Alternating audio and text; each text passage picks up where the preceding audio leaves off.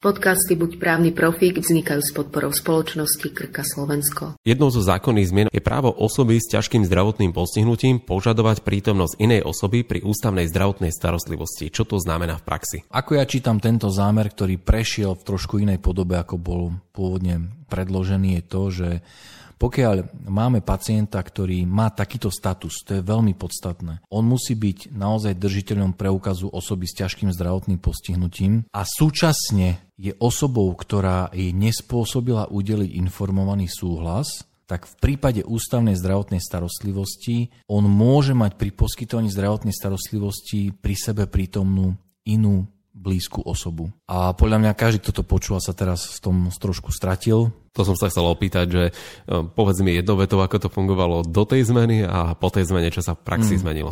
Tak predstav si osobu, ktorá je ťažko zdravotne postihnutá, notabene, musí na to mať papier, hej, to je podstatné. A je v nemocnici. A ona nejakým spôsobom je nekompetentná sa o seba postarať, tá blízka osoba, nejaký rodinný príslušník má prirodzene o ňu možno, že obavu, ale aj tá, ob, aj tá osoba, ten pacient sa môže bať. A v praxi sa často stáva, že tí rodinní príslušníci sa pýtajú, že nemôžem s ňou ostať, nemôžem pri nej byť, keď sa aj poskytuje zdravotná starostlivosť. A dneska toto jednak nebolo upravené a vzhľadom na to nevždy, aj keď poskytovateľ chcel vyhovieť, tak vyhoveť mohol, pretože ja len spomeniem jednu vec. Pri poskytovaní zdravotnej starostlivosti môže byť prítomný len zdravotnícky pracovník. Na to sa mohli poskytovateľe napríklad vyhovárať, hej, že no počkajte, ale tu poskytujeme zdravotnú starostlivosť, tu nemôže byť nikto iný, len lekár, sestra a pacient. I keď treba pripomenúť, že ak s tým ten pacient súhlasí, tak tam iná osoba môže byť. Doteraz, ak bol niekto ťažko zdravotne postihnutý, napríklad nejaký chlapec, e, syn, tak do tej ambulancie k lekárovi s ním mohla ísť matka alebo otec, neviem. A ponovom znamená, že tam môže ísť aj napríklad osobný asistent alebo suseda, ktorá ho stráži momentálne, či s ním môže ísť na to ošetrenie. Ako toto v praxi presne zadefinované? Ja by som ten rozdiel nadefinoval ináč.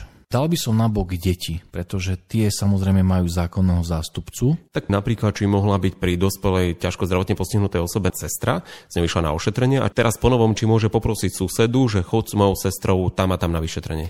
No a ešte by som urobil krok naspäť. Ani tá sestra nebolo jasné, či tam môže byť. Ľudský je to prirodzené, že keď máš záujem a sa obávaš o toho svojho príbuzného, ktorý je ťažko zdravotne postihnutý, je dezorientovaný a neviem čo, že máš záujem pri ňom byť, ale to nebolo upravené.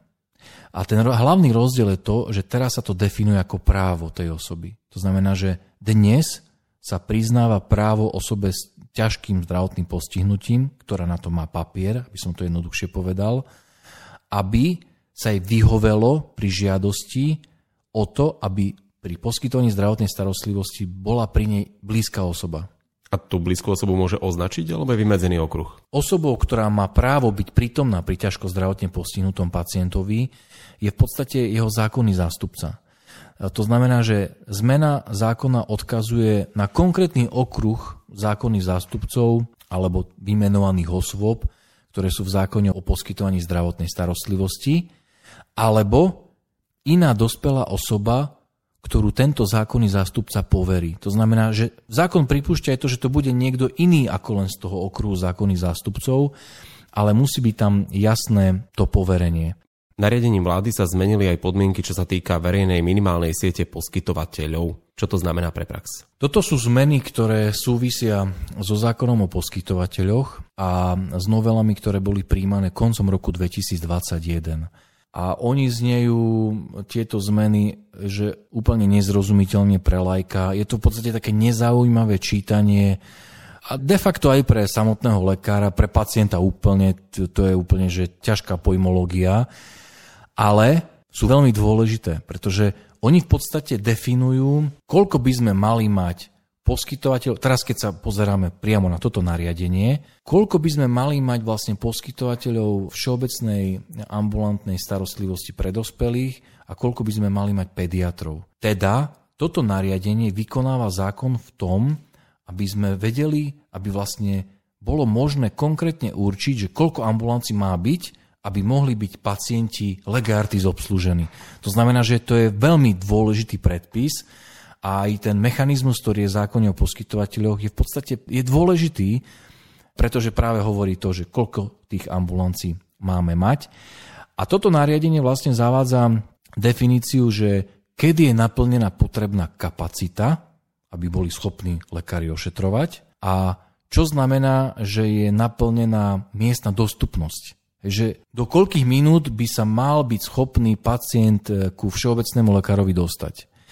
A podľa nariadenia je tá miestna dostupnosť maximálne 25 minút. To znamená, to je ideálny stav, že do 25 minút ty keď, než by bolo zaujímavé, že čo je to dojazd, že čím pôjdeš, či bicyklom, autom, MHDčkou, ale dojazd by nemal byť dlhší ako 25 minút. Predpokladajme, že teda autom by to malo byť maximálne 25 minút. A plus, čo sa týka tej potrebnej kapacity, tak e, vychádza sa z toho, že tá kapacita, ktorá je taká predpokladá ako, ako normatív, je pri e, všeobecných lekárov pre dospelých 1600 e, kapitovaných poistencov a pri pediatroch je to 1100 kapitovaných poistencov. Je to maximálny počet. Je to ako normatív, to znamená, že toľko by lekár mal mať. Hej? Pretože to sa rozpočítava potom práve na tie počty ambulancií, koľko ambulancií by malo byť, aby dokázali obslúžiť vzhľadom na to, koľko poistencov máme, tých poistencov na Slovensku. Ale môže ich mať viac alebo menej, závisí od regiónu. Môže ich mať určite viac alebo menej. Toto je naozaj e, normatív, ktorý sa využíva na výpočty e, vlastne tej minimálnej siete, aká by mala byť veľká, koľko ambulancií by sme mali mať. Ale čo je ešte zaujímavé, že na základe týchto vlastne vzorcov, ktoré v nariadení sú, a podotýkam, toto nariadenie sa týka naozaj pediatrov a dospelákov ako všeobecnej ambulantnej zdravotnej starostlivosti.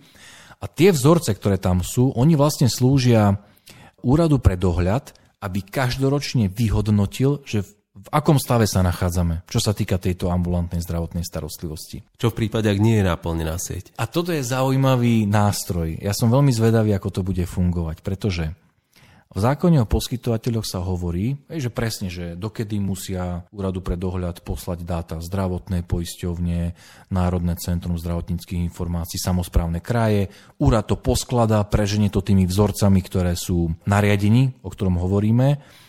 A to, čo zistí, predostrie zdravotnými poisťovňam a ministerstvu. Že vlastne, aký je záver? Splňame, nesplňame, aké sú naše handicapy a tak ďalej. Ministerstvo a zdravotné poisťovne voči k tomu môžu dať nejaké vyjadrenie námietky. Celé to končí tým, že do 36. do 30. júna úrad pre dohľad zverejňuje verdikt. To znamená, že v akom sme stave. A pokiaľ tým verdiktom je to, že sme poddimenzovaní, to znamená, že minimálna sieť vzhľadom na poistencov a tak ďalej, dojazdy by mala byť takáto, ale aha, ona je horšia, ona je nevyhovuje tým minimálnym požiadavkám, tak úrad pre dohľad sa obratí na poistenie a sa pýta, že halo, čo s tým budete robiť?